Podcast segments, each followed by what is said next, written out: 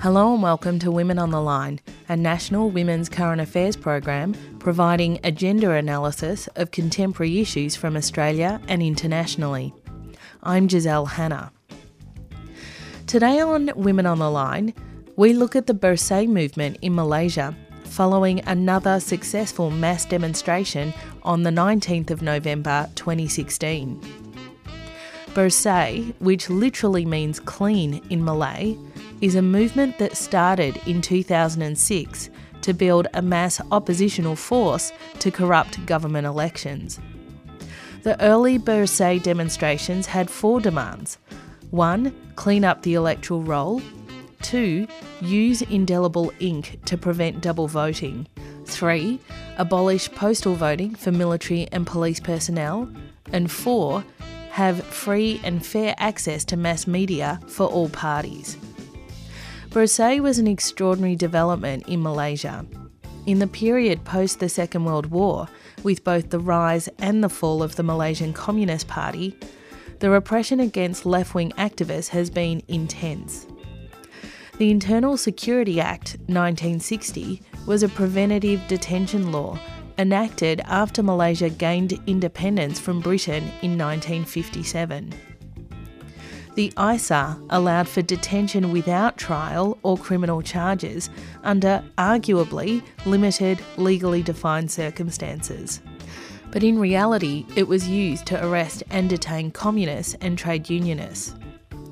So in 2007, when 30,000 Malaysians came out on the streets, it marked a turning point in Malaysia's civil society movement. In 2016, the demands of Bersih, while still related to clean and fair elections, expanded its remit to call for the resignation of corrupt Prime Minister Najib Razak. Najib is the leader of the ruling UMNO party, which has been in power since independence, hence the focus of Bersih on cleaning up the election process. The pressure is mounting on Najib Razak to resign over allegations of his involvement in a multi billion dollar misappropriation scandal. Najib is said to have stolen billions from the 1MDB. So, what is this 1MDB? It stands for One Malaysia Development Berhad, and it's a state investment fund originally overseen by Najib himself. Its purpose is aimed to boost the Malaysian economy through investments and infrastructure deals with foreign entities, including Saudi Arabia. The fund also borrowed heavily and by 2014 had debts of 11 billion as well as missed repayments. The United States has made public accusations of Najib saying that $3.5 billion in the 1MDB was misappropriated and laundered through accounts in Singapore, Switzerland, and the US, and that the money financed lavish lifestyles for multiple individuals, including public officials. They're saying that Malaysian Official 1, which can only be Mr. Najib, received $731 million of the misappropriated funds, though he did later arguably return 620 million of those misappropriated funds. In July 2016, the US Justice Department announced civil action against Najib to recover 1 billion US dollars in 1MDB funds allegedly laundered through the United States. So the Bersih rally of November this year was held in this context, and about 40,000 Malaysians rallied in the capital, Kuala Lumpur, calling for Najib's resignation over the scandal. Two weeks after these demonstrations were held, the leading ruling party, UMNO, had its five day annual assembly. At this gathering, Najib denounced the protests as a tool of the opposition. A day before the protests, police arrested 15 activists and opposition politicians, including Bersih chairperson Maria Chin Abdullah, who was detained under counter terrorism legislation. Abdullah was subjected to intense interrogation, claiming that she was trying to destabilise the government. After further protests and candlelight vigils, Abdullah was released from prison 10 days later on the 28th of November.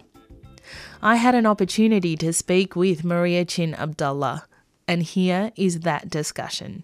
Congratulations on yet another fabulous Bersih rally that we saw in November this year. Of course, this year, as many other years, you were met with pretty fierce repression from the government. Tell us a little bit about what yes. happened. Uh, well, um, this time round, we not only did a rally, we had a convoy, car convoy, uh, for seven weeks. And uh, at the start of it, we were actually attacked by uh, gangsters. And these gangsters actually came from the um, the youth wing of uh, UMNO, which is actually the ruling uh, government, um, simply because they were wearing the T-shirts representing their organization. Uh, and um, some of the ministers even attended the uh, uh, what they call themselves as the red shirt. Uh, um, and they have actually been attacking us, um, uh, beating up some of our supporters. But the the good thing about um, the the people was that uh, despite of all these um, threats, they, they they continue with the convoy for the seven weeks, uh, and even more people were attracted to come out. Um, so then come to the uh, rally, uh, which is on the 19th of November um, we didn't expect a, a arrest. Um, we thought that they would actually ban the rally or did what they have been doing um, to lock down the city. Uh, but uh, they came on Friday, um, did the preemptive arrest. Uh, not only just me, but uh, there were also 16 others who were also arrested. Um, only um, the thing is that um, for me, I was actually arrested under the Penal Code 124C, which actually says that um, attempting to undermine parliamentary democracy. And um, they tie this with the um, uh, security offences special measures is a procedure on detention. So they tie up the 124C with um, SOSMA. Um, SOSMA, what was uh, what is uh, draconian about it is that uh, it allows them to um, to detain me for two days uh, without access to lawyers and family. Although they gave me the access, uh, I must say. But uh, then the next 28 days, up to a maximum of 28 days, um, it means that um, uh, having access to lawyer and family is really at the discretion of the interrogating officer. Uh, so I did not have any more access uh, after I saw them on a Sunday. Um, the lawyers and also my family. And under the detention, I was interrogated for um, a total of eight days uh, on a daily basis, from nine till five thirty-six, um, asking me questions about Bersih and all the other uh, civil society. Uh, the plot that they were trying to put together um, was really to say that uh, the NGOs um, have been receiving money from um, this Soros Foundation, and um, including uh, online uh, media portal, Malaysiakini, uh, and we are using that money to topple the government. Uh, and it came to a ridiculous figure of uh, that we have taken like 3.2 billion um, uh, Malaysian ringgit, uh, which actually doesn't uh, exist in any of the uh, Bersih's account and also all the other NGOs. But uh, unfortunately, this was the plot that the government came up with as a distraction from the real issue. Because um, what made us go on to this convoy and rally is really because of the uh, the grand corruption scandal that's happening here in Malaysia, um, revolving around uh, a government linked organization uh, called the uh, One Malaysia Development Board, uh, where um, billions of ringgits have actually been channeled into um, this company, One MDB, and uh, and channeled out to uh, various people's personal accounts including the uh, prime minister. Uh, so therefore, um, so that was the key issue that led to the rally. And uh, came in simply because there was this money, yeah, uh, 2.6 uh, billion Malaysian ringgit that actually enter into the private account of uh, the prime minister. And um, there were allegations from the Wall Street Journal, from the Sarawak report, um, and even um, the U.S. Uh, Department of Justice, when they actually came out with uh, the court case, to say that you know uh, the money that went into the prime minister's personal account, 2.6 billion, was actually used to pay for the elections, uh, the 13 general elections in Malaysia, uh, and so therefore we in Bersih asked that um, he actually account for that money uh, be upfront what he did, where he received it, and where he actually spent it, and whether he has actually used it to actually uh, manipulate the last general elections. Um, but he never answered any of these questions, nor, uh, although he admitted to receiving that amount of money, but um, uh, unfortunately, even the um, Attorney General, the Anti Corruption Commission, um, did so-called investigation and say that you know um, there's nothing wrong with receiving that kind of money. Um, so therefore, that was the key issue that uh, made a lot of Malaysians very angry. That you know billions of ringgit were actually um, taken from the 1MDB, which is actually really the Malaysian people's money, uh, and used for personal um, um, gains and um, buying properties and so forth. But unfortunately, that issue didn't even emerge uh, as an issue that the government even feel accountable to.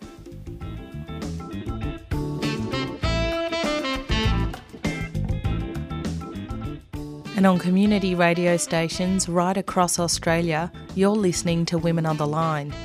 I'm speaking with Malaysian activist and chairperson of the Bersih movement calling for clean and fair elections in Malaysia, Maria Chin Abdullah. We're talking about her recent arrest under counter terror laws and her recent release from custody following a solidarity campaign. I mean, the the situation that you've described um, relates to the Bersih rally that happened this year, the Bersih 5.0. Mm. However, yes. Bersih yeah. has been a, a, growing movement uh, since 2007. Mm. We've mm. seen Malaysians mm. being more likely to take to the streets to oppose what is basically a yes. very corrupt regime in Malaysia.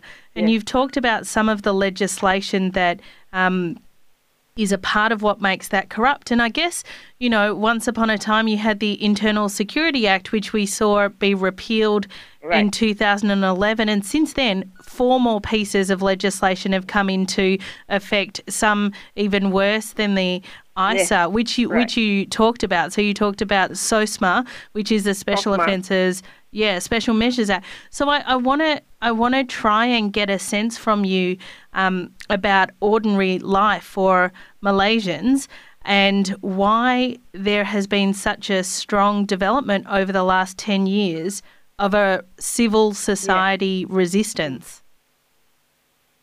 I guess um, it's an accumulated um, uh, anger uh, felt against the uh, present uh, ruling regime uh, where um, the expected reform that um, they want to see happening uh, to the police, to corruption, dealing with corruptions, to um, you know using repressive laws. Uh, um, uh, these were the kind of reforms that we want to see change, but um, it it didn't happen over the years, you know. And uh, the turning point is really 2008 just after the big uh, the first Bersih rally, where 2008, uh, f- after more than 50 years, we were able to um, the opposition were able to deny uh, the ruling government of its two-third majority.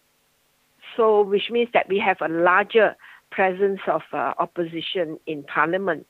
Uh, and since then, there was that uh, rising hope, you know, that um, things would be able to change, where um, the possibility of um, a new form of governance can be brought into this country. Uh, and so, therefore, uh, it actually ignited uh, the imagination of most Malaysians to uh, take to the streets, and uh, we were very surprised when we when we took over, uh, because initially uh, was actually led by the opposition. Uh, political parties, yeah, the first uh, Bersih rally. When we took over as a civil society, um, where the leadership and also membership came under just civil society, we were quite surprised that um, uh, when we called our our own uh, rally in 2011, so many people turned up. Uh, there were about 50,000 people who came, and and the number grew over the years until Bersih 4, that was our largest turnout, 500,000 people went on the street and overnight at the, on the street. Um, and that was the culmination of uh, people's anger, really, at the unresolved uh, issues that's happening in this country, politically and also economically. But in the process of it, the reaction from the uh, state was to actually use uh, and introduce uh, new legislations. Uh, besides SOSMA, we also have the Prevention of uh, Terrorism, Prevention of uh, Crime, Crime Act, and this all these acts actually allows for detention without trial in many ways, even though we may have got rid of the Internal Security Act. So even if now um, they do not charge me under SOSMA, uh, there's another case where she has been actually detained under SOSMA, and when um, the court ruled that it, uh, SOSMA should not use against her, um, they used the other uh, detention acts. I find that if you look to history, if you look to, and not even history, what is happening now, governments resort to the mm. kind of repression that you're experiencing and that your comrades are experiencing in Malaysia when they are feeling particularly threatened. So, the way that you described your interrogation and the kinds of questions that you were asked about, and presumably the other comrades that were arrested oh. and detained at the same time are likely to have been asked the same kind of questions. Do you think the economic crisis has reached a point in Malaysia where the, the government is concerned and perhaps is not as stable or comfortable as they have been for the last 30 to 40 years? Mm. Well, uh, definitely. Um, okay, the questions that are asked are actually unrelated to the economic crisis nor to the political crisis. They just want to build a picture to say that we have received the money and these are the CSOs and individuals that are out to topple the government. That's all they want to build. So uh, those were the kind of questions that they asked about Soros money, about um, my uh, about Bersih, and, um, and, and so those were the kind of questions to build the case. But um, as to the uh, economic uh, situation in Malaysia, yes, um, this is the year that we actually face uh, uh, a lot of challenges where prices of uh, basic goods have actually increased, including cooking oil. Um, you're talking about toll and uh, transport and petrol. But unfortunately, I must say that the present government appears quite um, quite in charge of the the country at the present moment. It's it's not easy for um, any change of governance to happen. Uh, it's it's challenging because uh, I guess they still have got uh, enough money to buy buy votes or to uh, through. Um, we have this scheme called BRIM, yeah, One Malaysia. Um, it's like a, a giving a bit of money to uh, aid money to actually help um, the lower income to overcome some of the economic crisis. Uh, it's called uh, BRIM. That kind of money actually helps people uh, and it buys people's um, um, temporary support for the government. So uh, to say that the next election is very challenging, um, it's it's uh, the next election is coming on the 20, 2018. It will be very challenging um, to expect a change unless um, the opposition political parties actually uh, strengthen themselves and get their act together. Um, I see that change uh, as as very um, far away, to be honest.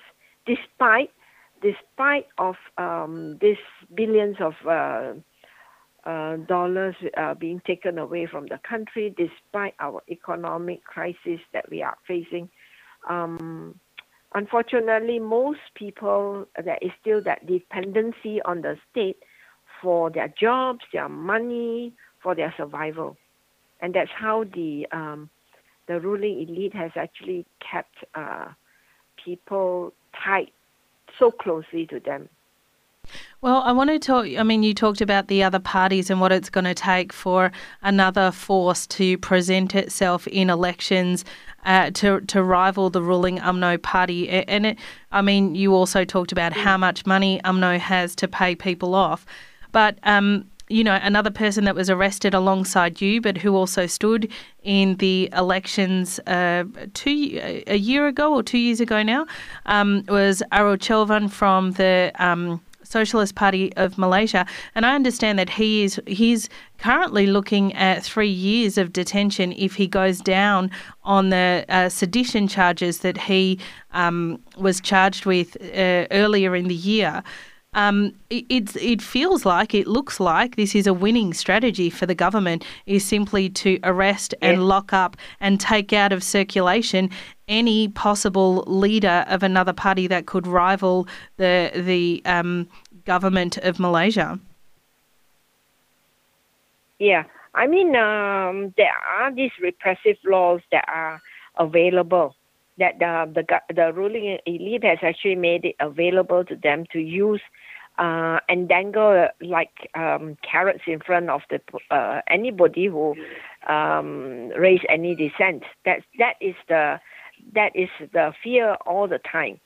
Um, but uh, I guess that you know um, whatever it is, um, most important is really the uh, it depends on the Malaysian people whether they are strong enough to actually come out, particularly in the next general election, to come out to vote uh, and to vote for a difference. It, it's it's really the people's power that we are actually hoping to will actually um, be able to counter some of this repression. You see, um, the, the the good thing about um, my release is that it is actually a, to a large extent a response to the uh, people's uh, uh, resistance, you know, uh, because um, when I was detained uh, over the 10, uh, 10 days, uh, people were actually having candlelight vigil. Usually our candlelight vigil is about 100, but um, it grew in numbers as the days went by, showing that, you know, um, it was like another rally. Um, and it shows that people are angry and are willing and daring enough to be uh, on the streets despite the threat of being arrested under SOSMA.